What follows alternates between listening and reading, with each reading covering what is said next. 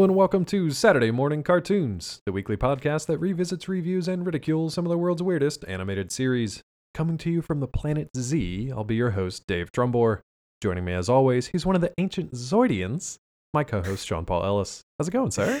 Uh, David, David, David. I'm doing well, buddy. How about yourself? I'm doing pretty good. I, I, I'm curious. I've always wanted to know what's it like to be an ancient Zoidian. It's it's pretty cool, you know. I look, I put my Zoid pants on like everybody else does, naked, covered in a bunch of wires. Oh, okay. So well, yeah, it should be should be very relatable to everybody. yeah, not what I expected. Kind of came out of left field, but that's Fair in, enough. In fitting, in fitting, I think, with tonight's tonight's episodes that we watched. Uh, this is going to be another listener suggestion.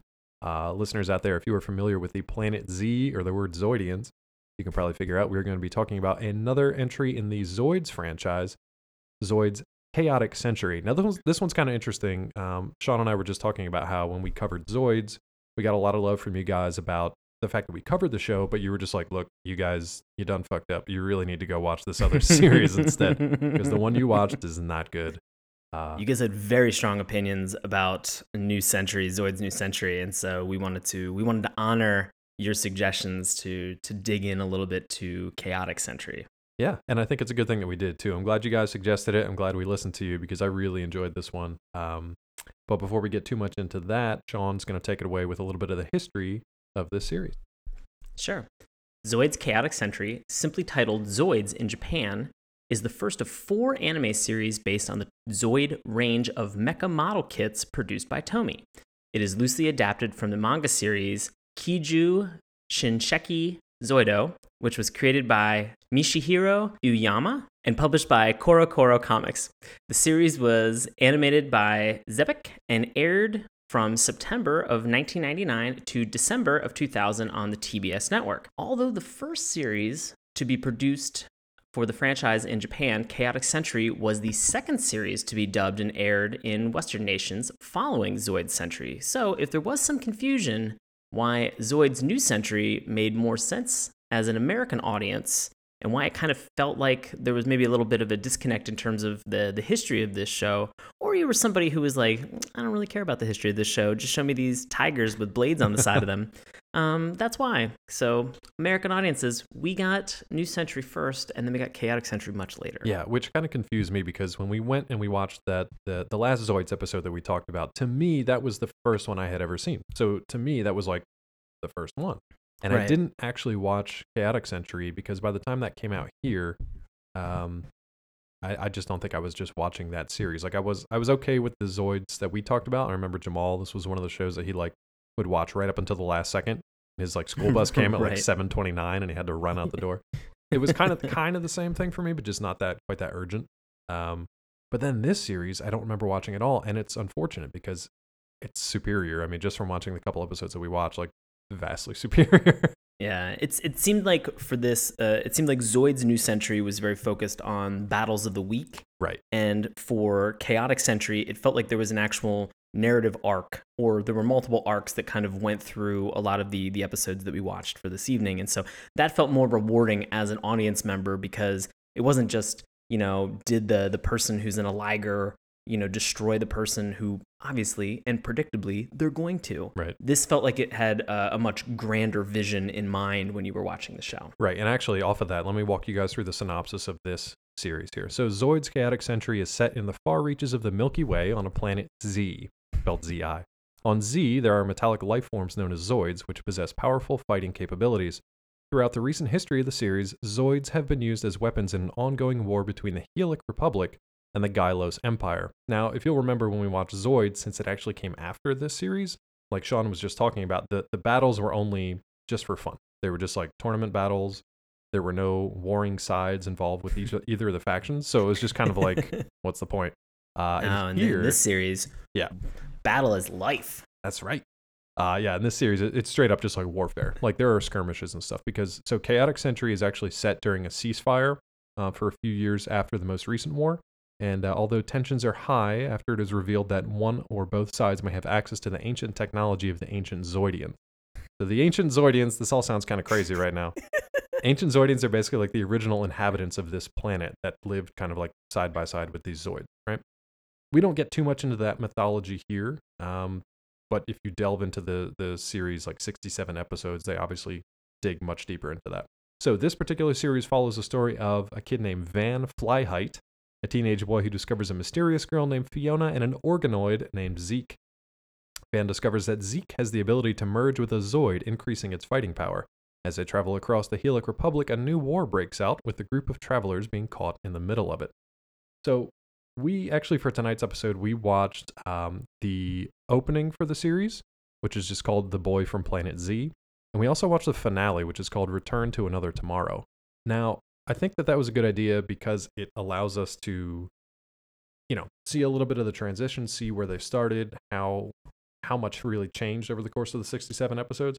What we didn't expect, I think, is just how much of it just like a, a cold like ice water to the face, like watching the first episode and then jumping into that finale because it's just like holy shit, uh, there's a lot that we missed, which is It was a it was a very stark contrast between the two shows, between these two episodes. Well, yeah, definitely between the two shows, and then also yeah, between the two episodes. But I think it was I think it was good because it it made me want to watch all that stuff that was in the middle. Like I really like what they did with the first episode. I really liked how they finished everything up. And it made me want to go back and watch what happened, what transpired throughout the middle. Because there's obviously going to be stuff that we missed, but you get the general feeling of the plot.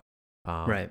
But before we get into this, the plot of tonight's episode, we we like to start things off with a discussion of the theme song. Now, in this case, Sean, you watched both the Japanese version and the American version, right? Yes, I did. Okay, yeah, sorry about that. The American version okay. is I really you have to wonder sometimes, and I know I've said this before, is that whenever they they make maybe it was X Men the animated series, or maybe it was the uh, when we watched uh, Zoid's New Century. Yeah. The American version for some of these theme songs is what do they think that we just like the title of the show chanted over and over again with like death metal in the background? I mean, I guess it seems to because I it seems to kind I work. kind of don't hate it. Oh, really? You don't hate it? I don't I don't Oh, really God. hate it. it's just a lot of like sweet hot guitar licks and just zoids, zoids like in the background. That's literally I, all was, it is. It's just somebody chanting Zoids over and over. I, I I was when I watched these episodes, I watched the Japanese uh, language intro first, Right. and I thought, oh, this is kind of cool. It for some reason it for me it had a very Mad Max style feeling to it. There's a lot of desert. They're sort of walking. Oh yeah, They're- visually, yeah. they're they're looking very longingly. So, you know, Mad Max with a little bit of Dawson's Creek in the middle and no lake. And so they're we Plus have, uh, metal creatures just wandering through the like metal dinosaurs and Yeah, giant right. tigers. Yeah. So we have we have Van kind of looking longingly at these these different things. And then we we kind of are, are given like a very quick quick idea of who these these villains are going to be. And do you know how I know that they're villains? Because they all have darker shades uh, on their their clothing or their their organoid that they have that's with them is a just- darker like a And it's like just a, scowling all the time. right. It's just this metal just looks angry, Yeah, just angry metal. And so it's it's kind of it's it's kind of fun. It, it Yeah. the theme song was for me it was enjoyable, but it was very kind of like standard coming into an anime series uh, with somebody you know singing in the background, and it's it's it's a lovely song, and the the visuals that they they present are very cool, and they set like a decent tone. To contrast that then with the American version, again, you know, we we've mentioned the stark contrast between these different shows and then the episodes that we watched tonight. This was a stark contrast to me too because it was much darker in tone. There were not a lot of light colors. Like it almost seemed like it was just explosions and just things blowing up and then followed by those guitar licks and like just like And the, and the Zoids chant that was Just almost like a military chant. Yeah. Yeah. No, it It was kind of was like 1984 two minute hate style of just like screaming Zoids. thankfully it was it only was like weird. 30 seconds, whereas the the Japanese one was like almost like a full song. It was a minute and 30 seconds long. Right. I, I appreciated the Japanese version way more so than the American one. The the Japanese version was just it was a nice song. It didn't really matter that it was in in Japanese. It didn't really feel like it was a very memorable song to me. Like I couldn't I couldn't tell you what the melody was or what any of the hooks were right now. It was just like a very nice melodic kind of instrumental, you know, there were lyrics too, but just kind of like a nice flow to the song. I remember checking out on the YouTube page just like the, the different versions of them. And on the, the first comment under one of the Japanese versions is like, you know, beautiful instrumental music with some, and then links to like some of the other outros and stuff. And then American, he's like, and then the American version is just like Zoids, and he's like punches you in the face, drums, heavy guitar. It's pretty much all it is. So it's a very stark contrast between the two. I thought the Americanized one was garbage. Uh, I liked the Japanese one, but I didn't think it was anything like it wasn't going to be one of my favorite songs that I ever listened to. Um, yeah, ni- neither was really a particular No. earworm for me. No. They, you know, one the Japanese version, as you said, did a decent job setting the tone, you know, for for everything that was about to happen, and then the American version was just it was like a, a cartoon uppercut. yeah, it's just Welcome to America. Here's what we've done to your beloved cartoon. Uh, I do like that both of them had like a good introduction to the visual style of the show and the characters, though. So both of them, you get to see Van, you get to see the some of the enemies, some of the other human characters that show up, but you also get to see the difference. You know, if the if the human characters are drawn sort of like traditionally hand drawn 2D animation, all the Ligers and the organoids are kind of this uh, computer generated 3D quality to them. It's a very distinct quality on screen at the same time, but they they do a good job of showing that in the the intro as well. So as far as that goes, it's like okay, I got it. There's people, they are partnered up with these creatures and they're fighting against each other. That's pretty much all I need to know. And I think both versions did fine setting that up. Yeah. But since we talked about the characters, what did you think of the character design, both for the the humans and the Zoidians and the Zoids themselves and the organoids? There's a lot of weird terminology here. Yeah, there's a lot of stuff. So I, I I'm gonna preface this saying I felt that a lot of the the character animation um, felt very. It had its its distinguishing moments, but it felt very generic for me. Okay. Uh, it felt very standard. You know, the the thing that they used to really kind of separate uh, a lot of these characters uh, amongst each other are sort of decorative makeup or like red red lines or painting that they would have on their face. Yeah, just like weird And- facial markings. and it's it's a style choice and Sure. it looks fun. The first thing that I thought of is I was like, why is everybody wearing like a Nelly face band aid? Yeah, exactly. It, it didn't make a ton of sense. It looked like And one of don't- those like one of those waterproof like kids beach band-aids that like for whatever reason they're like the bright neon colors but they're waterproof so you just like put them on. Yeah, exactly. And and I guess because as you mentioned, Dave, I, that you didn't really watch this show. I didn't either. Right. And so I've watched other anime series, and I think the one that it kind of for a lot of the military characters and some of the other characters, the thing that it closely resembled for me was Full Metal Alchemist. Yeah, I could definitely see that with like the way that they have like the epaulets on the on the jackets and they have like the like the heavy leather jackets and canvas, a lot of canvas stuff. But it's weird because Right. it's set in a desert too. So I had it kind of yeah. like there was that combination like the military style but with kind of like a Star Wars aesthetic almost. okay. There's kind of like the everybody's like uh kind of like draped in like these a lot of fabrics because they're out in the desert, but uh so nothing like too super fancy. I don't know, it was kind of a, a different aesthetic. Um Yeah. what do you think about the Zoids though, and the, the organoids and all those uh, those characters that we got a chance to see? Because we, we got to see a good variety of them, which was actually kind of nice.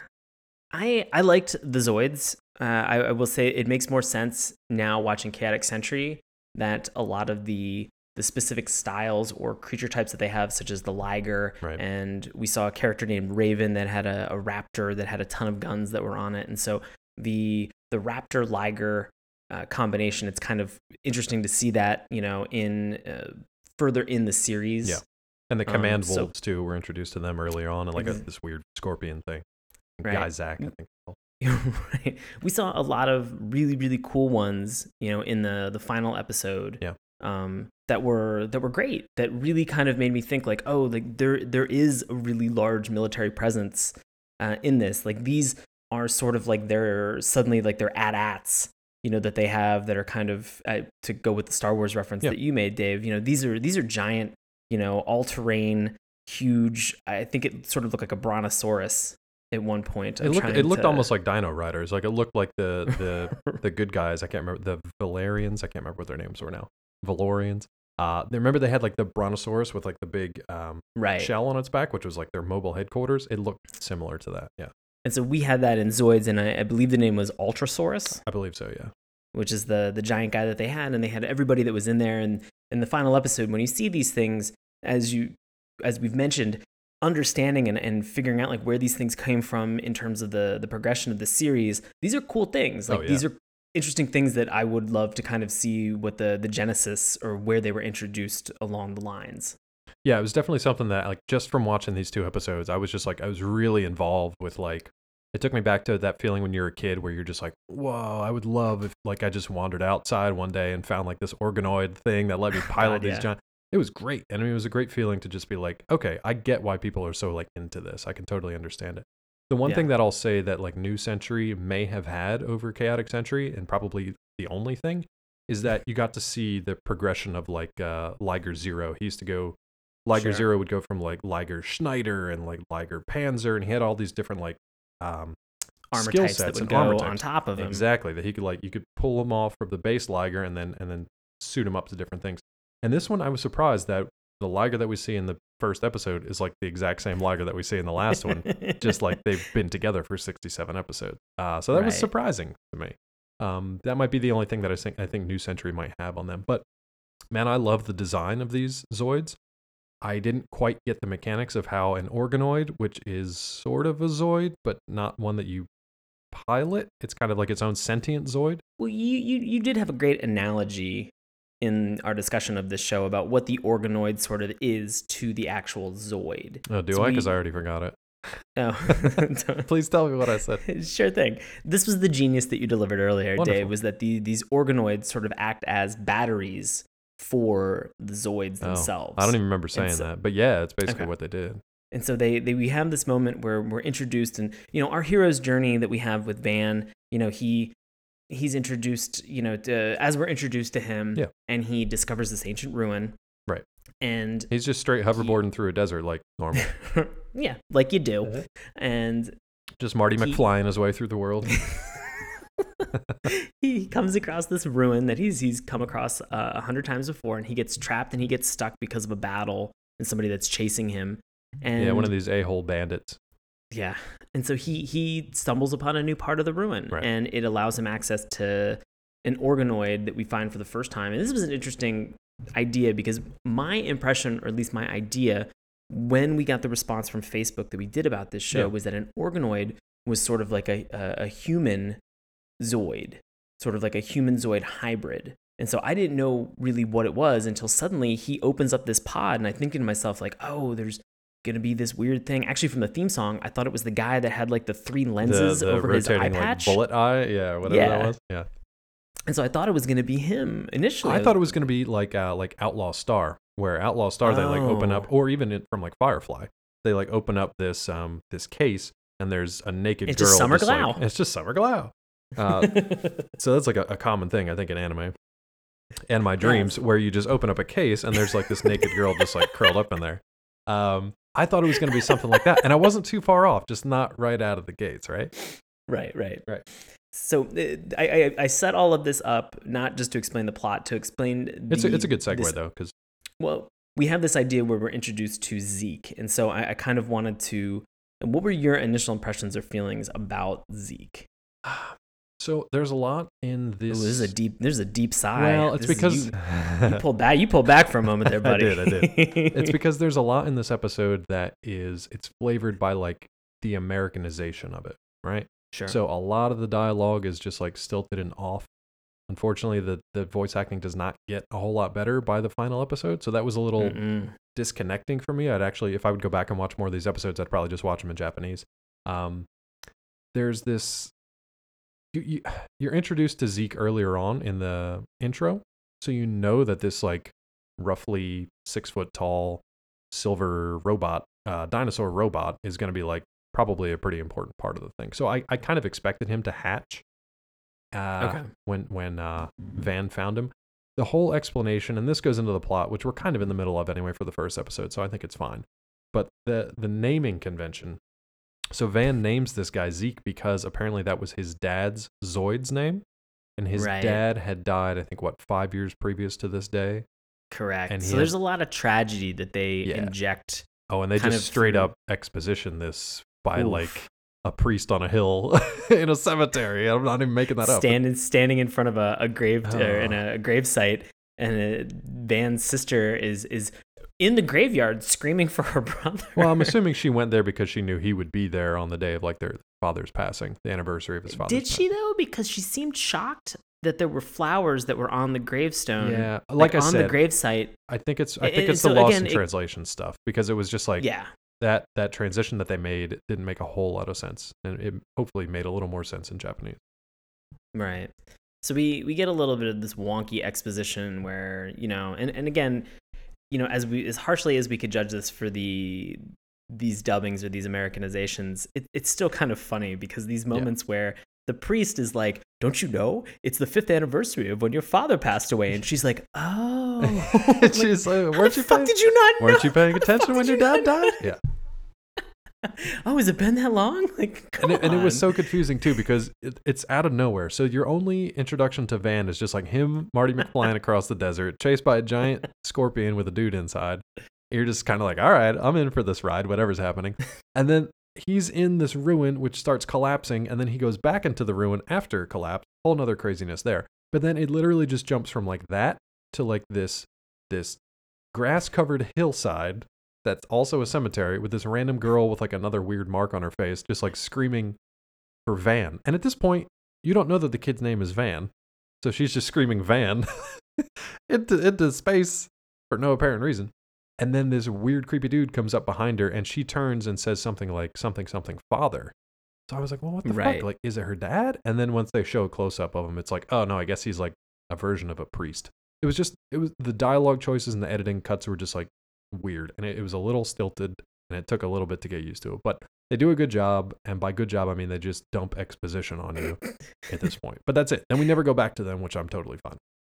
I- want to I want to say that for all the all the times that we kind of come down and crap on these these translations and, and how these things are dubbed Yeah. and, and how they're edited together for an American audience, I love how I'm beginning to love and appreciate, truly appreciate how awkward you can make a basic conversation with one other human being Yeah. become that should be a normal transactional like hey how are you? I'm doing fine. That's great. Talk to you later. They make it so fucking creepy. And whenever it happens i'm just like pe- I, I had a friend who uh, who used to say like you know in, in movies when you would see somebody like walk into a bathroom and they turn on the faucet and then they they'd splash some water in their face you know and Yeah. then they they towel off he goes i've never seen another human being ever do that in my life I've I've been a human being that's done that after like a long flight.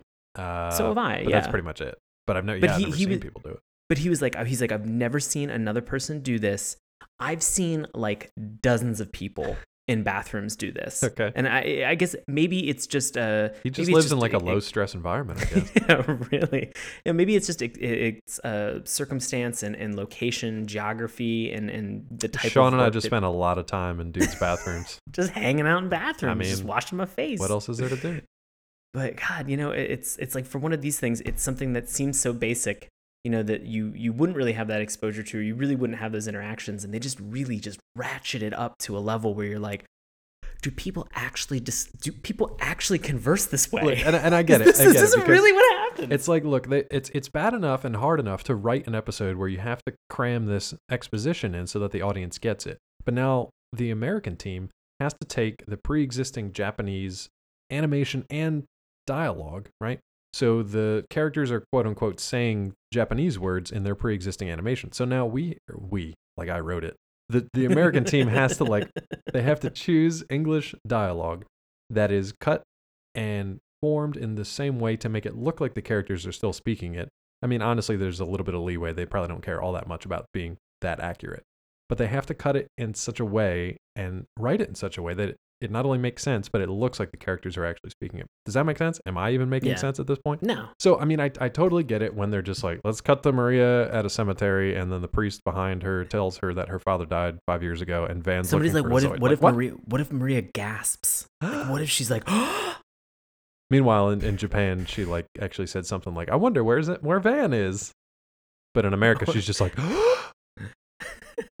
or she just looks at the priest and just goes, "Yeah, no shit. I'm his daughter. Yeah. he died. He's my father. Yeah. I'm familiar." Yeah. which is why sometimes like their facial expressions don't don't match up because they they can look like like be scowling and stuff, but their voice is like this and like everything's great. And there's I'm just really- something off in this in this series about it, but it's not that big of a deal. I don't want to scare you guys off. No, I'm just really coming to appreciate how awkward they can make these moments. Super awkward. Thank you, Just thank uh, you, English English language dubbing team. I'm just a priest in a cemetery telling you when your dad died and letting you know that your kid brother wants to find a Zoid. All right, see you later. so this is really like our whole inter- introduction to Yeah. Zeke Yeah. and, and and learning a little bit more about you know Van's backstory and, and sort of why it's so important or uh, why he feels the need to you know become a pilot and and and meet an organoid which it seems it seems that it's it's a very rare Yeah. Uh, occurrence to actually come across stumble and find one of these organ- organoids So so not just that. So apparently they they make this kind of like offhand comment that all the I guess during the wars they used these Zoids to fight against each other, right? So during the ceasefire, a lot of the military Zoids are either still under military control or some of them have escaped into the wild and they're what's known as like stray Zoids. So there are stray Zoids that are out there, but they're not super refined. They're not super powerful. They're just kind of like your run of the mill. They're like your basic level Pokemon, right? I actually um, compared a lot of uh, Van's discovery of Zeke and their original, their first like battle together and their first interactions to Ash and Pikachu. It's almost like frame for frame the exact same thing. It's kind of weird when you Hmm. when you sit down and think about it. But um, so out in the world there are stray Zoids, which are just kind of like random ones that escaped from the military. But then there's also the wild Zoid, which for the most part are disabled, are just basically like covered in rust and sand, and they just they haven't moved in probably decades, if not like centuries. Oh, because I thought you were gonna say that like wild Zoids were just like, hey, we're Zoids and we're here to party. Yeah, just here to get- here to get party crazy. Zoids. You can't Party trust those guys. Zoids. Can't trust those guys. You gotta call the God, cops on them. Zoids, Zoids Party Century. Oh, I would 100 year that. party. I'd watch that. Zoids gone wild. I'd watch it. Oh no. Well, some of the some of these episodes get a little they get a Get a little little racy. Yeah, surprisingly. But I thought it was great that um, in this first episode, when uh, Van runs into the ruins, he not only passes by the kind of like the shell of the liger, you can actually see it. Like he passes Right. by it. Doesn't he also pass by like this giant Godzilla-looking yes. Dinobot too? Is that what we Mhm. see later on, or at least a version It, of it? it might be. I it think could it be. is. We'll, we'll get to that when we talk about the, the finale. I just wanted to bring that up now because it was a really nice foreshadowing of like, oh shit, this thing also exists and will come to life Right. later on. It was pretty cool. Yeah, or at least maybe it was a like a hieroglyph or something like that, or something that was etched into the side of the mountain to sort of denote or you know say, hey, this is what this thing looks like. Be Yeah, on, either Be on the don't know. lookout for you know For- what is it? giant Mechagodzilla. Death's, Deathsaur. Yeah. Keep an eye out for this thing that's bigger than a skyscraper, so you literally can't miss it. But no, I thought it was I thought it was great. So in so in Pokemon, which we talked about not too long ago, right? Ash wants to go get his very first Pokemon so he can become the greatest Pokemon trainer. In this show, Right. Van wants to go find a Zoid so he can be a great Zoid pilot like his dad and defend, you know, his family, his town, his village. So Sure. right there, you're set up kind of the same thing. Uh, Ash gets his Pokemon given to him. Van kind of finds his in like the a, a different kind of circumstance. But then neither of the two get along with each other when they first meet. So I love the interaction between Van and Zeke in the, in the first episode because it was just kind of like it was a little weird, a little silly, but I like I like the bond that they kind of forged. What was your take on it? Right. Well, I, I think any bond that you forge by tail slapping somebody Yeah. who hatched you out of a pod, Yeah. Yeah, that's going to create a, a long lasting, solid relationship between you and the other person. Yeah. I just think that that's common courtesy and on the planet Z, you just tail slash somebody- somebody in the face. but that but this is what happens is that Zeke has all of this exposition about how uh, you're an organoid and I, I've, I've found you and we're going to be best friends and we're going to do all these things and I can't believe that I found you and I hatched you and, and let, let's go do some stuff. He's so excited. It's like his dream come true. And Zeke, and that, that's what it is. It's Yeah. that dream come true moment where he's like, Let, let's, let's be cool and let's hang out. Yeah. And then Zeke just tail bitch slaps him right in the fucking face. But, you know, I'll be honest, Van recovers like a champ. Oh, he's not even He- his face didn't even swell up or nothing. He's fine. Nothing. He gets that like shadow look for a second, but then he's like, "No, we're good. Right. We're He's good. like, nah, nah, we're cool. We're, We're good. cool." I get, I get it. I mean, I just woke you up. You're probably a little cranky. You know but then we're we're we're brought into the circumstances um, of uh, the main antagonist for this episode Right. where we have this giant scorpion zoid that breaks through and begins attacking them piloted by a straight up jerk named Bull. yeah bull I think they're they're basically just bandits, right? So there's three of them. There's Bull, who was not good enough of a pilot to get a Zoid back at like their training camp, and then there's these other two uh, named Nero and Bianco, who are piloting Yeah. Command Wolf. What what were you gonna say? You know, the interesting parallel that I want to draw from New Century and Chaotic Century is that there is so much emphasis put on proving yourself as a pilot. Right. And And- and, on your Zoid itself. So there's like a prestige to what you're piloting and how how well you can pilot. it. Yeah. And so it's it's sort of interesting to kind of see that come through with Bull. Ugh, Bull. Terrible name. Uh, I like that And- Zoid though too. That was a pretty badass Zoid. Even yeah, though that was he, a cool. he didn't like it. He was just like, well, I just found this stray Guysack, whatever the fuck. And then he's just like, but I'll show those guys that even even I can make something worthwhile. This piece of shit is basically what he said. Paraphrasing. and then he just gets head butted Well, there's by Zeke. but there's a great moment, right? So again, it's like, uh, do you remember when we watched Ash and Pikachu battle the main villain, which was not necessarily the landscape, but the flock of Spearows, right? yeah, yeah. So in that in that there's a flock of Spearows that are attacking him, and Ash tries to protect Pikachu by like fighting him off, but he gets knocked out, and then Pikachu, uh, after being injured, just like laser uh, laser lightning blasts all of this flock, right? So that's their bond. That's how they forge a bond together. They Right. defend each other, protect each other, and sacrifice their own safety for each other. Almost and like I want to yeah, go ahead. I almost want to point out uh, as you're continuing with this that sacrifice is a really important thing in this show. Yes, which which is great. I think that's actually what makes um, a lot of these shows. It it adds to the stakes, especially in the Right. finale, which we'll talk about. Like the stakes literally don't get any higher in this finale, and I think that that's the only way to do it. So in this one, yeah, you've got this giant metal scorpion that's ruining the place, and you've got kind of Van, and he's got no weapons. Um, he's got his smarts because he actually grabs like a, an electrical cable and zaps the scorpion thing with it, and it stuns him long enough that he tells Zeke to get the hell out of there. But Zeke sees that he's trying to defend him, and then, then Zeke attacks the scorpion once uh, Van gets knocked aside. But this thing is way bigger than Zeke. Zeke's like just hatched. He doesn't really have a lot of power yet, so he kind of gets knocked to the side too. There's this cool Right. moment where both of them each kind of like they each do that thing where they've like been knocked out, but they keep getting up and they go back into the fight and they keep trying, keep trying. Right. And then uh, what happens when uh, this is what you're saying when the, when the scorpion is knocked out by Zeke's special power. so at some point in this battle, Zeke leans over, grabs Van, throws him on his back, and then has these giant turbo thrusters that pop out of his shoulder, his dino shoulder blades, and propel him at an alarming rate. Uh, which doesn't seem like it would be very safe for Van because he's not really protected at all. No, and they're I thought- smashing into another giant piece of metal. Yeah, I thought they were just gonna fly away and like escape. He's like, no, he just straight rockets right through this I, thing. I honestly just thought that Van was gonna get like his head totally Just just, like, shredded. chopped off, just just completely shredded. decapitated. But they they end up pushing through, uh, you know, this this giant scorpion zoid, and they they throw him out of the ruin. Yeah. And in the process, Van's like, "Where the fuck are we going?" And in this moment, you realize sort of the battery analogy that you've made, Dave, is that suddenly uh, they drop Van into this Liger, this this right rusted. Yep.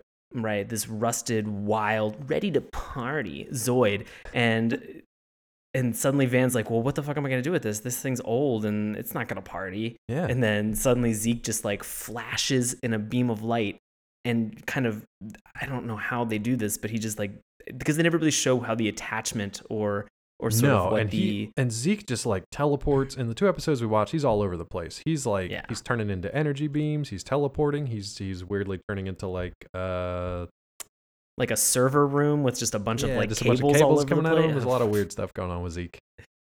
just spilling them cables But yeah, this this was a cool moment though too, right? Where they they plug in. Um, Zeke is basically just like, "I got you, bro," and he just like brings the shield liger to life. And now Van, he not only like achieved his lifelong dream of finding an organoid, he's now piloting a pretty badass Zoid himself. yeah. And now this is where the other the other bandits, the bad guys, come in. The command wolves, they fly in and like try to take on the liger. They're like, "That's a shield liger. That's a super advanced Zoid. There's no way this pathetic little punk kid could pilot it." And as they're saying that, like he, fucking Van just like takes off and just like rips their guts out basically with one strike. Right. It was a little anticlimactic, I will give you that. That he basically just like scrapes the top of them. They say like, "Oh, my command my combat functions My- my- disabled. He's like, yeah, mine too. Let's get the fuck out of here. it's just great that they show the console and the the con- they show the console and the console just simply says like caution. Yeah, it's like, like, a big "Ooh, I don't know." blinking red light in their face. They're like, "Ooh, it's Ooh, broken. get outta here." Let's run away." You guys are the worst. So, but it is it is it is a very anticlimactic finish. It, but it was, but I thought it was a great setup um, as a first episode, and we're not done yet. Yeah, it's not because this is what makes the end of this episode rewarding is that they go back into the ruin because Zeke's like, I got more weird shit to show you. Yeah, he's like, you're gonna Let's come with me. I'm gonna smash in you in the here." face with my tail again. you know it's good for you. so they they go into they go back into the, the this ruin into the same room where Zeke was, and there's another pod, like a smaller pod Mhm. that's next to him. And Van's And super who- excited. And oh boy, Van, this is like as you've mentioned, this is his dream come true. This is like double dream come true And, for him. and we should mention too that uh, when one of the bandits saw this organoid earlier, he was just like, "Oh, an organoid! I'm totally gonna sell that for a lot of money." So these are like super rare things that everybody wants, and now Van thinks he has two of them. Right. So he is pumped. And Ready he is standing behind this control, ready to party. And so he is just like, he can't wait. He's moving his hands all over control panels and stuff like that, sort of like in Monster Rancher, where they're just aimlessly just just smashing buttons. touching Yeah, shit. whatever works. you know, we'll figure it out. Yeah. Don't worry. There just needs to be a lever that just says open because they they do open it. Yeah. And you think to yourself, what could possibly be in here? And Van's like, "Oh, it's your brother or sister. Yeah. It's gotta be. It was right next to you. That's how these things Right. work." Yeah. it's a smaller one, so it's got to, you know, it's Yeah. got to be a younger brother or sister. Yeah. And they open it up, and it's just a woman. Yeah, just a naked woman with a bunch of cables. You see, I thought that you'd get more excited because I knew that that's your dream come true, as you've mentioned, Dave. And you were just kind of like, matter of fact. I was trying to tone it down since I got super Oh, excited okay. earlier. No, but it's interesting Just- because Sean and I actually watched uh, uh, a recording that had deleted scenes and alternate scenes, and this was Oh, yeah. this was one of them where it was like a close up of this woman that was a young woman, probably about Van's age, which makes it even more awkward. Um, but kind of just like they really only show from like the neck up, and she's got like these weird, uh, like blue eyebrows. eyebrows. over her- very her weird eyes. eyebrows. So that's pretty much where the episode ends. They're just like, oh, okay, I guess we'll figure out what this is on the rest of the Chaotic Century series. And it, I thought it was great because it it established uh, Zeke and Van's relationship. It allowed them to have their first battle, which they were victorious in, and then it took that last few seconds to like open up all possibilities going forward into the rest of Right. the series. I, I thought it was great. I thought they did a great job Yeah. in the first episode. Yeah.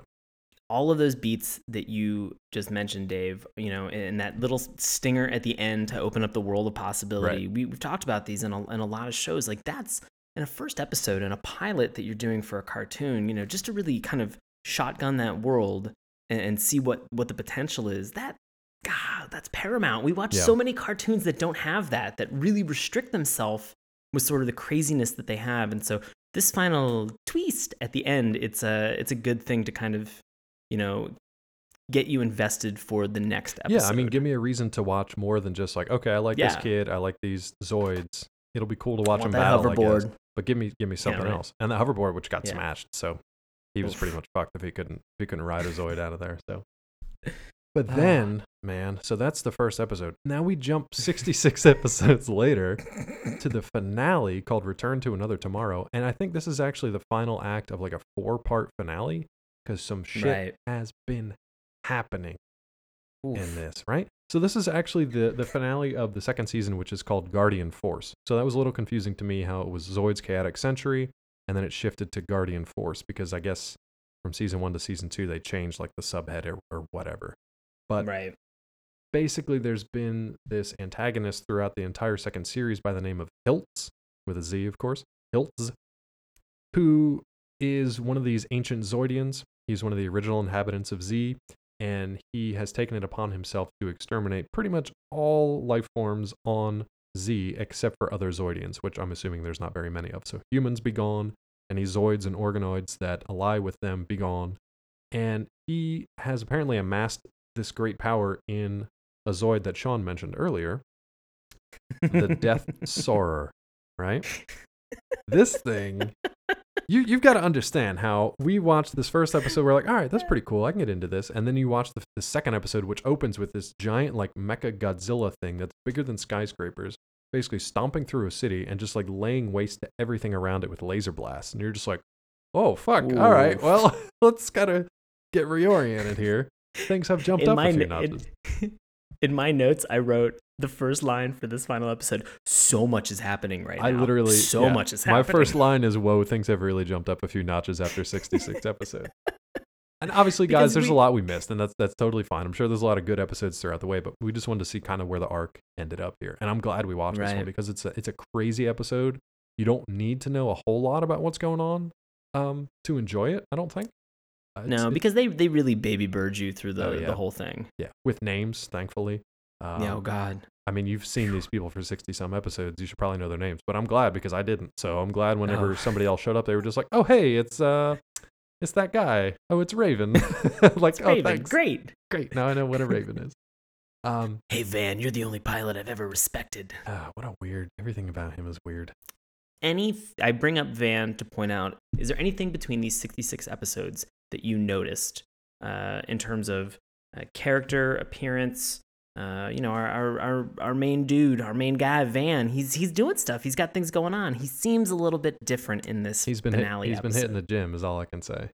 Oof, has he? He's been hitting the gym and then going to the haberdasher to get a new wardrobe because he has left his dusty old sand rags behind and traded them in for a sweet, sweet new midriff. he is wearing a midriff like it's nobody's Like a business champ. with just with just abs popping. But only this just bothers me. It's a four pack of abs.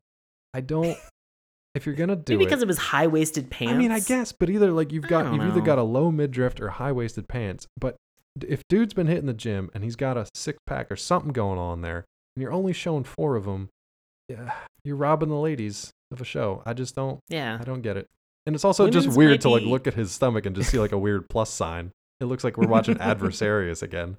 Just, just like this bizarre design choice, but whatever, man. It's whatever. Well, you know, the I don't know. You know, you would think, you know, I, I say I'm saying women's because the show is Zoids, and so everything should have a Z in Of it. course. So women's might be tuning into this this show, trying to check out and see for Guardian Force what's going on with Van's abs. Check out that and. Check out that four pack. Mm. And so, you know, I really feel like uh, the Robin, the Robin women's or people who might be attracted to Van of that that little bit of fan service. I gotta tell you what, I was into uh I was into Hiltz on this one. Love it. his character design. Holy shit! Like Holy shit, was it fucking amazing? And this is I great because it. it's like this, like literally, Sean and I were just like thrown into this this guy, like the introduction to this guy. So Hilt was fairly like humanoid before. He just looked like a regular human guy, very passable, is just like human. Your introduction to him in this episode is just like they're on, they only show him in like super close up, right? So from like head to maybe like mid chest down. He's surrounded by like crazy blue crystals that he's kind of like trapped in, and he's basically just like electric blue the entire time. And his face is just jacked up to like cocaine levels of just like wow, and he's just like electric, man. And I I'm here to party. Oh man, he's here to just lay waste to everything. But he's just like eh, just like an electric blue, like hedgehog hair, just like wow, just live wire. And I absolutely loved it. I thought it was completely insane. I was like, this guy's not fucking around. And Yeah. uh yeah. And and it went from there because he they're basically all trying to stop him. He is Right. piloting somewhere deep in the core of this Death Saurer. He's piloting this this Megazoid, which to dig in a little bit This to the Megazord. it's Megazord. Did I just call it a Megazord? this- You called it a Megazord. Nice, a Get the- Megazord. Get those Power Rangers showing That's up. right. D D D D D D. Uh, this is basically like a. This thing has been resurrected. So the the good guys have faced this monster before. Uh, Right. They've faced it before. They defeated it, I believe, at the end of the first season by another like equally possessed crazy madman. Um, but the difference is that Hilt he had a Zoid, and what was the name of his organoid again? Because he has an organoid as well. I believe it's Ambient. Ambient. Yeah, like the, the pharmaceutical drug. Um, just pop an He, had, he had an organoid just called Zoloft. Just Olaf, just pop an Ambien. Just settle down, Hilt.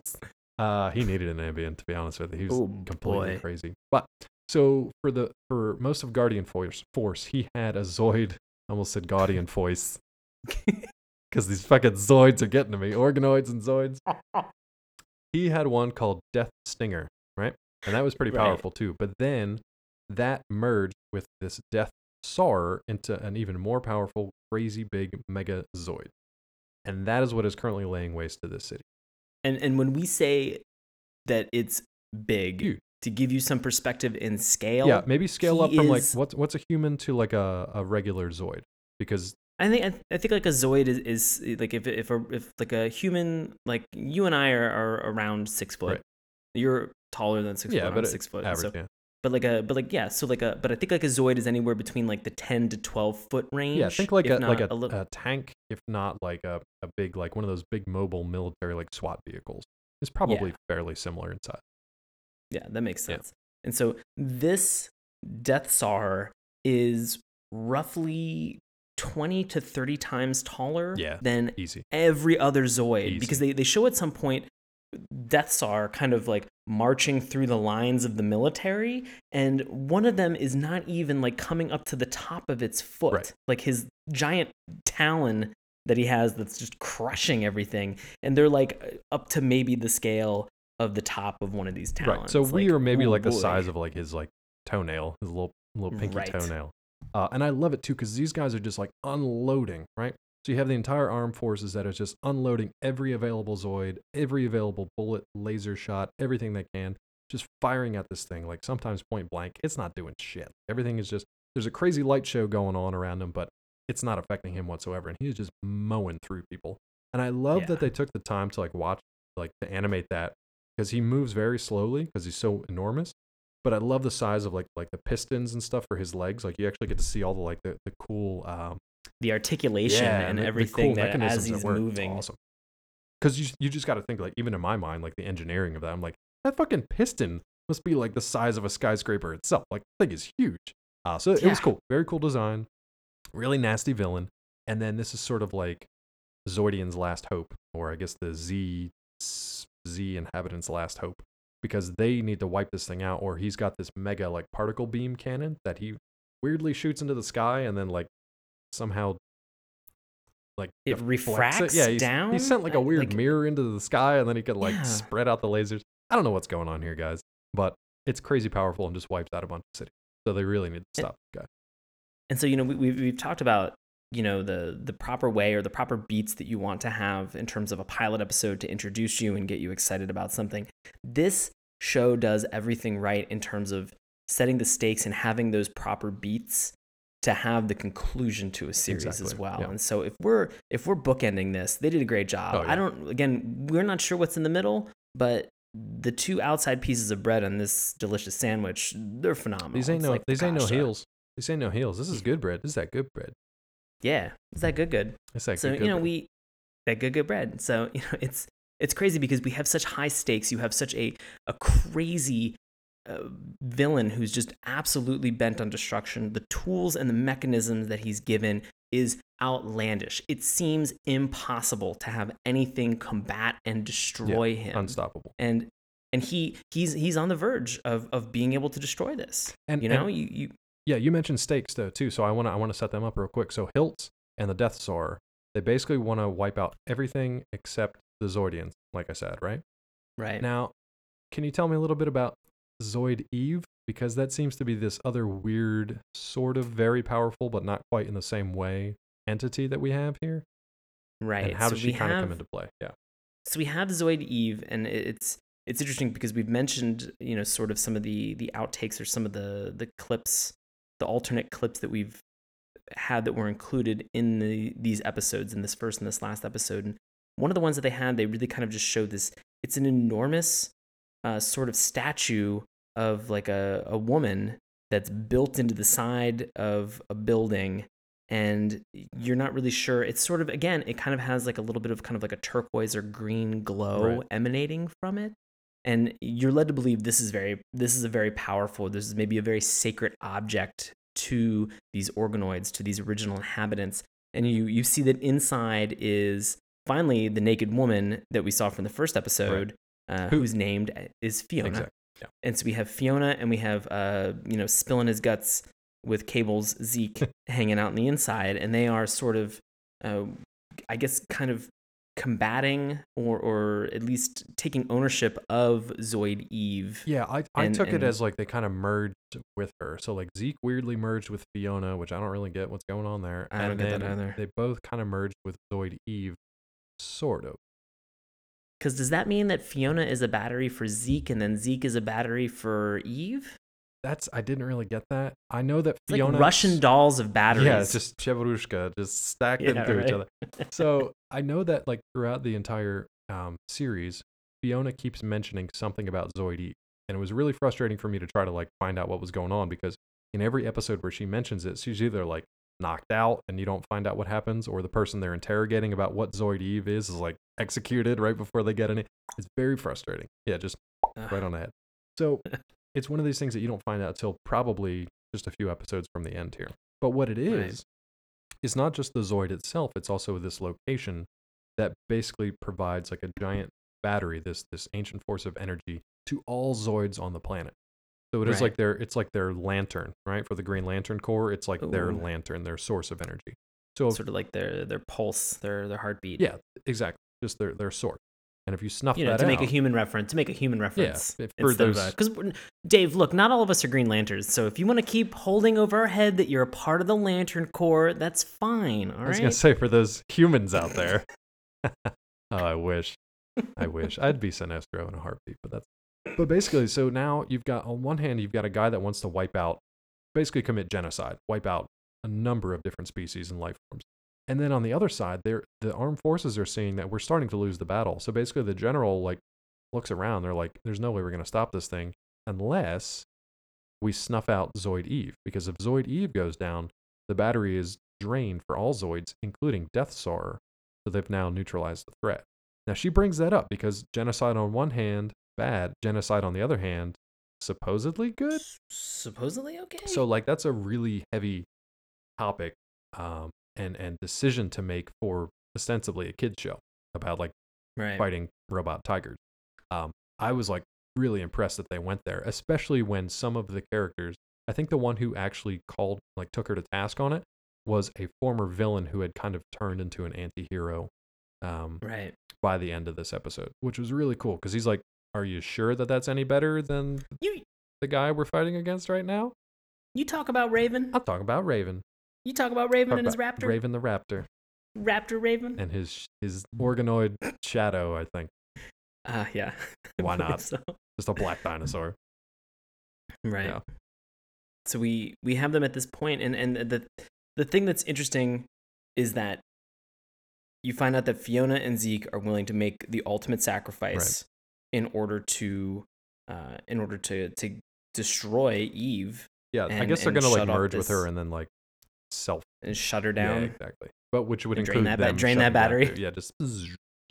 Yeah. So they they're they're in the process and and this is the moment that we've discussed where like suddenly like Zeke sort of just like his chest opens up it was a really he's got like a unexpected and like kind of disturbing moment. It just kind of came out of nowhere for me. It was just Yeah. like, maybe it's happened in the other 60 something episodes Yeah. but this is the first time we saw it so he sort of kind of like unloaded all of these tentacle wires and has now merged with Fiona yeah, right into Fiona, which was like Oh. uh, I've seen this before and it's never ended ended well. yeah not good for anyone. seen, seen this on the internet Mhm. and I wish I hadn't hmm but here we are again Keep and coming so back.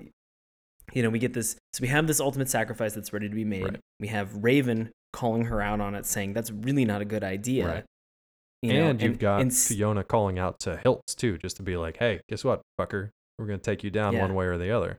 Yeah, basically. and he's like he's like no don't, don't do that that'd be a really bad idea Yeah, you know but idea. they're but they're at the point where they're they're stressed they're taxed the the army has has proven that they're they're not going to be able to to handle this threat No, and like even at this point, like he's the Death Saurer has almost wiped out their their giant mobile platform, like the Ultrasaurus, right? Like that thing is Right. like basically just barely holding on.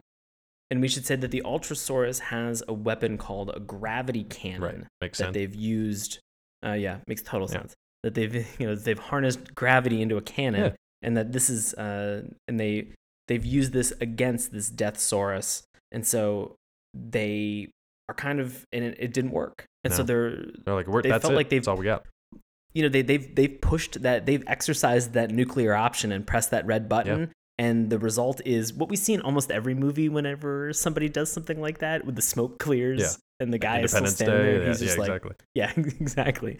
Then just like, oh no, we screwed this one up, No, and, it- guys? and at this point, the only two that look like they still have a chance at fighting him, which I found a little bit uh, far fetched because it was basically Van and you know the Liger, the Blade Liger, and then Right. uh, Raven and his Raptor uh, Zoid were basically the only two standing against this giant thing. And the giant thing was basically like he's just kind of like standing there, just like letting them fight. And there was I really like the fact that they wrote in they gave Hiltz a line of dialogue that was basically explaining why those two were still alive, and I thought that was really cool. Do you remember that part? Right. Yeah, he said, you know, it's no coincidence that I've left you alive. I've left you alive till the final moment when I needed to drain your power. Exactly. I thought that was awesome. And then he opens up this giant vacuum cleaner in his chest Yeah. That seems to like it not only is a vacuum cleaner, but it also seems to drip sparkles at some point. Sure. And I was like, those are never gonna come out. No. You know, and so like he opens up like this giant vacuum cleaner and begins to kind of suck them in. Um, Basically you know, merging and- or intending to merge with them like he did with the other two Zoids, I'm assuming. Yeah, and just like give him ultimate Stinger. power. Yeah. Right. Yeah. So you know he's he's going for this ultimate power option so that nobody can stop him, and he's like these last two pirates or these last two pilots, I'm going to integrate them into my power. You know, I've left them alive, but now I'm going to teach them a lesson because they're the only two that are here, and I'm really going to show everybody else on Planet Z, y'all are fucked. Yeah, that's like the ultimate badass thing to do. And and keep in mind, Yeah. he's doing this while he's like screaming at the top of his lungs like crazy electric blue. I just want you to keep that that image in your mind because it's insane. Yeah. You can't not see it. it, it sort of like uh, it kind of reminded me for like two seconds of moments of of Akira. Yeah, like where he's like inside of like all of this massive energy, Right. you know, and he's just going nuts. Yeah. You know, he's he is drunk with this blue crystal power. Yeah. that he has. Which was a drug in cop. exactly. Crystal twist. cops.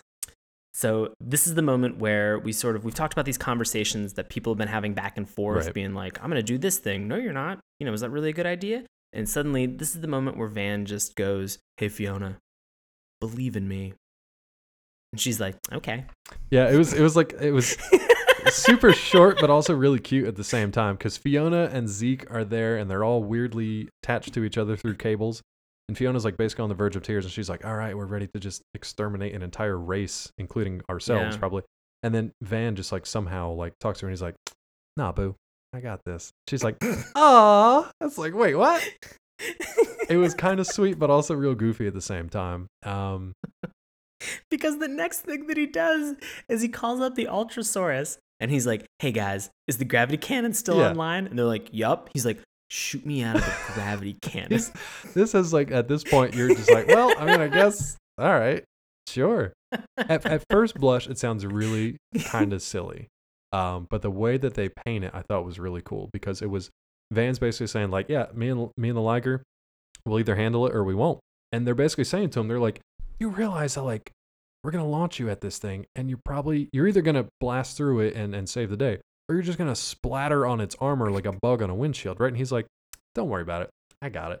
And I Don't worry about it, boo. No. I got this. and and I like that because it was like I think he knew somewhere deep down, Van knew that this was this was it. It was either going to work or it wouldn't, but either way, he was Right. I- he had one shot. That was it. Again, we have we have two people willing to Exactly. to sacrifice themselves, you know, for the the good of everything. And you know, we have one option which will work, Right. but at the cost of a lot of other, you know, Right. organoid and zoid lives. And then we have we, We have a Van, crazy who's like Insane. he's like Van who's like, "Hey, can you guys turn me into a Liger bullet? Yeah, can you just like shoot us out of that cannon? Shoot me out of a Yeah. cannon." And I love so I I'd want to make a nod to this character named Moonbay, who uh, she only stuck in my mind because she's randomly there. I don't know. I'm sure she has a lot to do in the rest of the episode, but she's the entire time in this in this episode she's just struggling to like keep this uh, Ultrasaurus like steady. So she's literally just like fighting with joysticks to keep the thing standing on its like four legs or whatever it has left. And it was just it was just odd. So she's there, she's struggling to keep this thing right. Uh, Van is is going to get into the uh, gravity cannon. This all sounds completely insane. But then, right, Hilt sees what they're planning to do, so he sees what they're doing. So he now goes on the defensive and he fires up this crazy like uh, light shield, so this energy shield. Right. And he sets that up, and you're like, well, fuck, now what's going to happen? And this is where that kid Raven comes back into play. And he basically, Which- like, yeah, yeah, this is now my absolute favorite part okay. of the entire episode because you see this point where uh, Raven's raptor jumps to the top of a building, Yeah. and on the back of the Yeah. legs, there's like these counterweights that just go. Yeah, there's like And- anchors that like dig into the into the rock. Right. Yeah. So they they hunker down, and he's like, "I'm going to create a hole in this energy field for for you. So get ready, Van. I'm going to do it right now." So he starts unloading all of this weaponry, all of these guns, all of this stuff, and and Hilt is just kind of like, "Oh no! Like, what are you doing?" Like, oh, like this is the first time that he uh, he honestly seems a little bit surprised about what's going on, and so then in this moment where Raven has exhausted all of his options on his on his raptor. Now remind you, it's it's anchored into the side of the building. He gets done unloading, and then the raptor just goes, "Nah, I'm done," and just falls Yeah, off just, the just building. falls off because he's completely like exhausted at that point. Like it's anchored in there, so it shouldn't be a problem. But it just kind of it's sort of a sort of like a it just ragdolls Yeah, off the building. It's like no It bones. just yeah, falls. I'm like, oh, he's probably dead. he's probably real dead. Raven's dead. But he's alive enough to watch his own um, organoid shadow come flying in from nowhere and just like blasts the final hole in the shield of the Death Saurer, right? So as this is all happening, you kind of got to keep all these wheels spinning at the same time. As that's happening, Raven's falling in his boneless ragdoll of a Zoid. Shadows flying in and blasting this final hole in the Death Saurer's shield. Uh, Moonbay is struggling to keep this uh, Ultrasaurus steady. Van and his Liger are currently sitting in the gravity cannon, getting ready to be shot out of it like a Liger bullet. And Zeke and Fiona are standing by in case they have to like eliminate Zoid Eve. So there's a lot of shit going on at one at the at one time.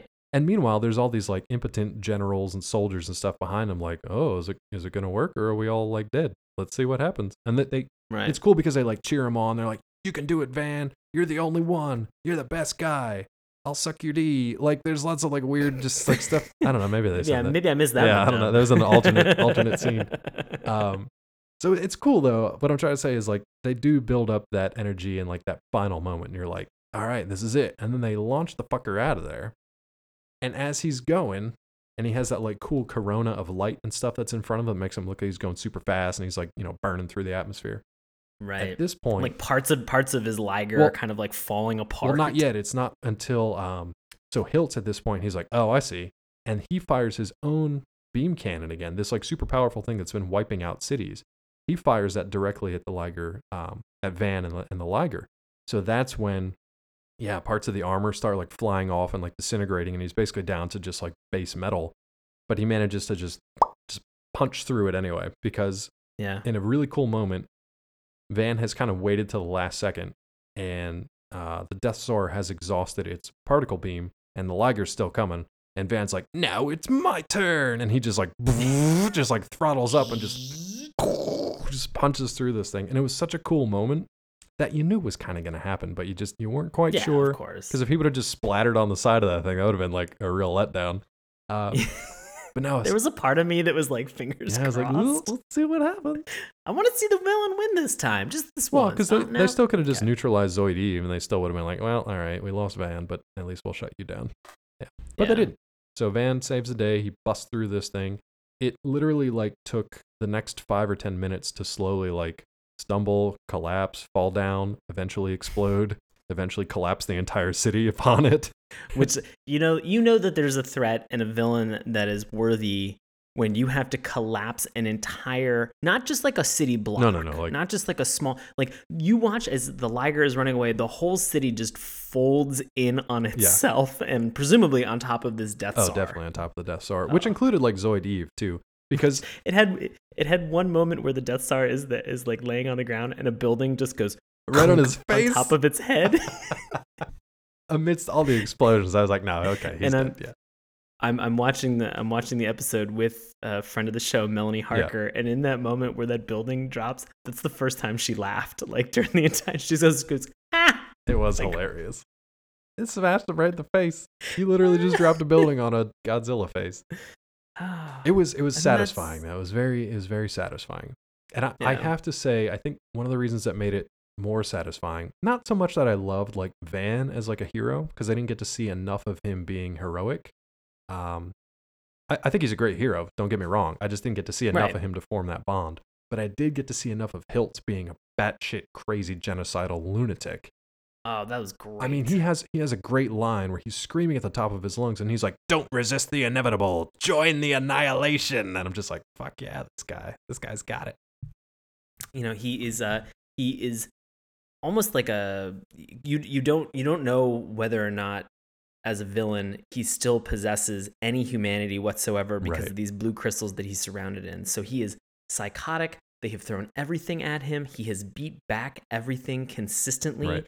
He gets to that final point where he spits in the face of the two heroes and says oh i'm going to consume you Yeah. with this Death Saurer vacuum cleaner and everything that they're throwing at him at this point every obstacle you know th- uh, that he is is throwing out there they are barely making it pass until they exercise this liger bullet and even in that instance like you said you think to yourself is the death star like beam going to knock the liger out of the, Yeah, the sky real close. because i'll be honest real life physics would tell me that if you have two forces colliding at that point it's gonna knock one of them Yeah. out like if one's not traveling fast enough that's how that's how speed and like velocity We- work I'll say we don't know what the physics are like on the planet Z, so maybe you know gravity versus particle beam cannon. Ooh, I don't know.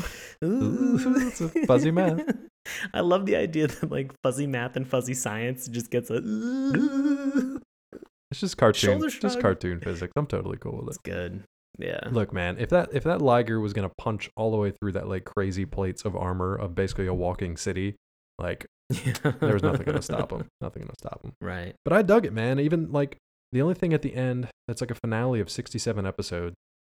The thing is, they like the Death Star blows up, and that's it. It's like the end of the episode. So roll credits, and roll credits is when like Zeke and Fiona, I think, like weirdly teleport over to Van, and then they like run off into the sunset, and then they just like meet up with everybody out in the desert again, and just like hug, and everybody's cool, and it's like, I mean, I guess They do that thing where they they line up everybody Yeah. for sort of like a picture. for like, Like a uh, final- cameraman who's not actually there. It's just the audience, they're the viewer. Yeah. Well, you know, I f- I figured whenever they were taking the photo because Raven's out there with Right. them.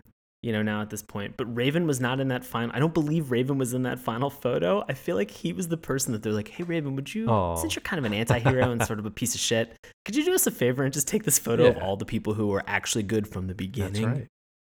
We were drawn that way. This is before selfies too, so they couldn't have just taken a, a giant Zoid selfie. Do you think that there's like a, a Zoid attachment that's a selfie stick? I would imagine that there is. I, you know what? Just That take one of those stupid judge's robot arms and just use that as like a selfie stick. Those stupid things. I'm so glad that we watched Chaotic Century though, because this was like, this was a show that I would have loved if I had actually watched it when it was on at the time. Uh, it's, I agree. it's another one I might go back and actually watch a little bit more of if I had the time. Yeah, so you and like we it too? should throw this out there that a majority of this series is available on Daily Motion. Yeah. With alternate uh, deleted scenes, which are probably cut from the Japanese versions by American censors due to weird tentacle stuff going on. Yep. Yeah, so if that's your thing, check it out. Weird moments where they almost made Dave's dreams come true. Almost so close. Thanks, Japan. You guys are the best. so you would definitely recommend this show. oh, absolutely. I, I would say don't bother with the the new century stuff unless you're into like the the model kits and stuff like that. That I get because it's, that's kind of cool to see the different versions Yeah. of the Liger. But for the the actual like action and um, storytelling and the characters, definitely check out Chaotic Century and Guardian Force. Looks really cool. Cool. How about you, buddy? Yeah, I definitely recommend this. I was glad that we did this. I think that this also might be the one of the first times that we've watched first and last episodes. Yeah, it's something we might get into. It, what we try to do is find like a highly rated one, or if it's recommended from a friend, then we, we go with that recommendation. But for some of these, it's hard to find like a list of like ratings of episodes unless it's like a major, major, major show. So we might do that in the future, just kind of bookend it and see see how that works out. So this was, you know, as a first time trying it out, it was great. I, I loved seeing sort of the the arc and the the abs, you know, that come out over sixty something episodes, and so that's that's great. You know, I would definitely recommend this, as you mentioned, over top of New Century. Yeah, and you said that we had some um, some listeners out there from Facebook land to kind of thank for our listener suggestion because of a response to our previous episode. Yeah. So we received a very high response, and as we mentioned before, you guys had a lot of opinions about Zoids, and so we. This was the reason that we got into Chaotic Century and wanted to watch it based on your user suggestions and reviews. I will have to go back and see if I can find the person to credit for this, but I will say that I asked somebody on Facebook what episode would you recommend Right. as a way to sort of get into the series and you know, dip my toe into a little bit of this chaos that's going to happen in uh, this version of Zoids. And the person's response was priceless because they just said, uh, "I'd watch all of them." like Yeah. that was It's like, oh, so just, so priceless. So 30, 34 hours of Zoid's Chaotic Century straight. Yeah, right. I would love to Do someday a- just do like a crazy marathon of something.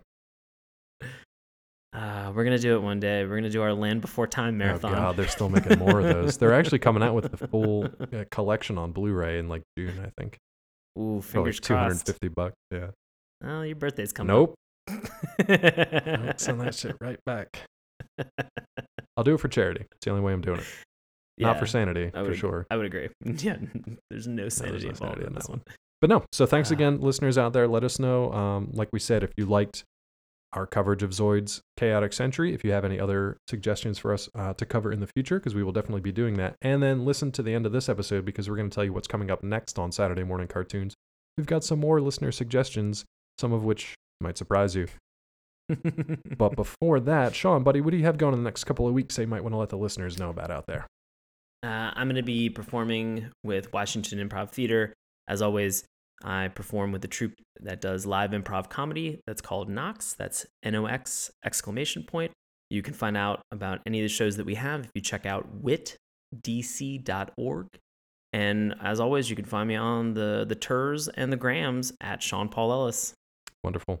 Uh, for me, you can find me over at collider.com. You can also find me on nerdist.com. And if you're interested in checking out some of my short fiction, you can do so at davetrumbore.com. On Twitter, you can find me at Dr. Claw MD. If you want to know more about Saturday morning cartoons, you can do so at our website, SaturdayMorningCartoons.com. Remember, that's morning with a U. Also, check out Sean's handiwork on our Tumblr page, SaturdayMorningCartoons.tumblr.com. You guys know all about our Facebook page because you have been so great at uh, getting back to us, liking our our images, our theme songs that we post, and obviously our episodes too. So thanks so much again for checking that page out. You can also listen to our uh, podcast episodes each and every week on our YouTube account, or if you prefer audio only, you can listen to them for free through iTunes and Stitcher. Also, if you have listener suggestions, you can either reach out to us through Facebook, or if you want, send us an email, SaturdayMorningCartoons at gmail.com. That's going to do it for Zoid's Chaotic Century. However, we've got another couple of listener requests that are coming up. I don't know Oh boy. anything about this next one. I don't know anything about this next one either, but for our next episode, we are going to be watching and discussing JoJo's Bizarre Adventure. And we, we got to go back and dig up who suggested this one. Um, it was very recent. We will definitely be shouting out to you on that episode. Uh, so if it's you and you're listening, please let us know which episode you'd like us to watch. Uh, but yeah, it's going to be an interesting one. And then we've also got coming down the pipe, we've got, uh, should we tell them about the next ones? Yeah, we should tell Yeah. them about the next one. So the one That'd after cool. that, uh, I'm super looking forward to. I don't know which episode we're going to cover either. Was this a listener think I, might, suggestion? I think I might just watch all 26 I mean, that's totally fine too. And just, we'll Yeah. argue about which one's our favorite for an hour and a half. God, Anyone with Faye Valentine. I mean, obviously. So that should give it away right there. I would love, Yeah, I'd we- kind of love to watch Pierrot Le Fou. That's one of my favorite ones. It scares the shit out of Allison, which I find hilarious. really? He's terrifying. He's pretty terrifying. so obviously, we're talking Cowboy Bebop. Cowboy Bebop, one of the best, one of the greats, one of the best. all time greats. Speaking of, it's going to lead into one of the all time greats. We're going to have a two part episode um, for our 99th and 100th episode of the podcast. We're going to be talking about probably the granddaddy of all cartoons Batman the Animated Series. Can't wait. Batman the Animated Series. I don't know how we're going to top that with episode number 200 if we survive that long. Uh, but we're not we're not looking that far ahead. We're looking at Batman the Animated Series. We got some cool stuff coming up. We've got uh, a number of guests that have been on the show in the past that are going to be um, lending their Mm. their voices to this episode. Making some cameo appearances Yeah. during episode 99 and 100. Oh. So very excited to have them. Yeah, we're going to try to hit up a lot of your favorite villains from the series as well as some of uh, the Batman's best moments. So it's going to be good. I'm looking forward to that one. That's something I definitely want to dig back into a little bit. So this gave me a good excuse and reason to do it. So yeah, stuff to look forward to the next few weeks on Saturday morning cartoons. But until then, I just want to say thank you guys for listening, and we will see you next time.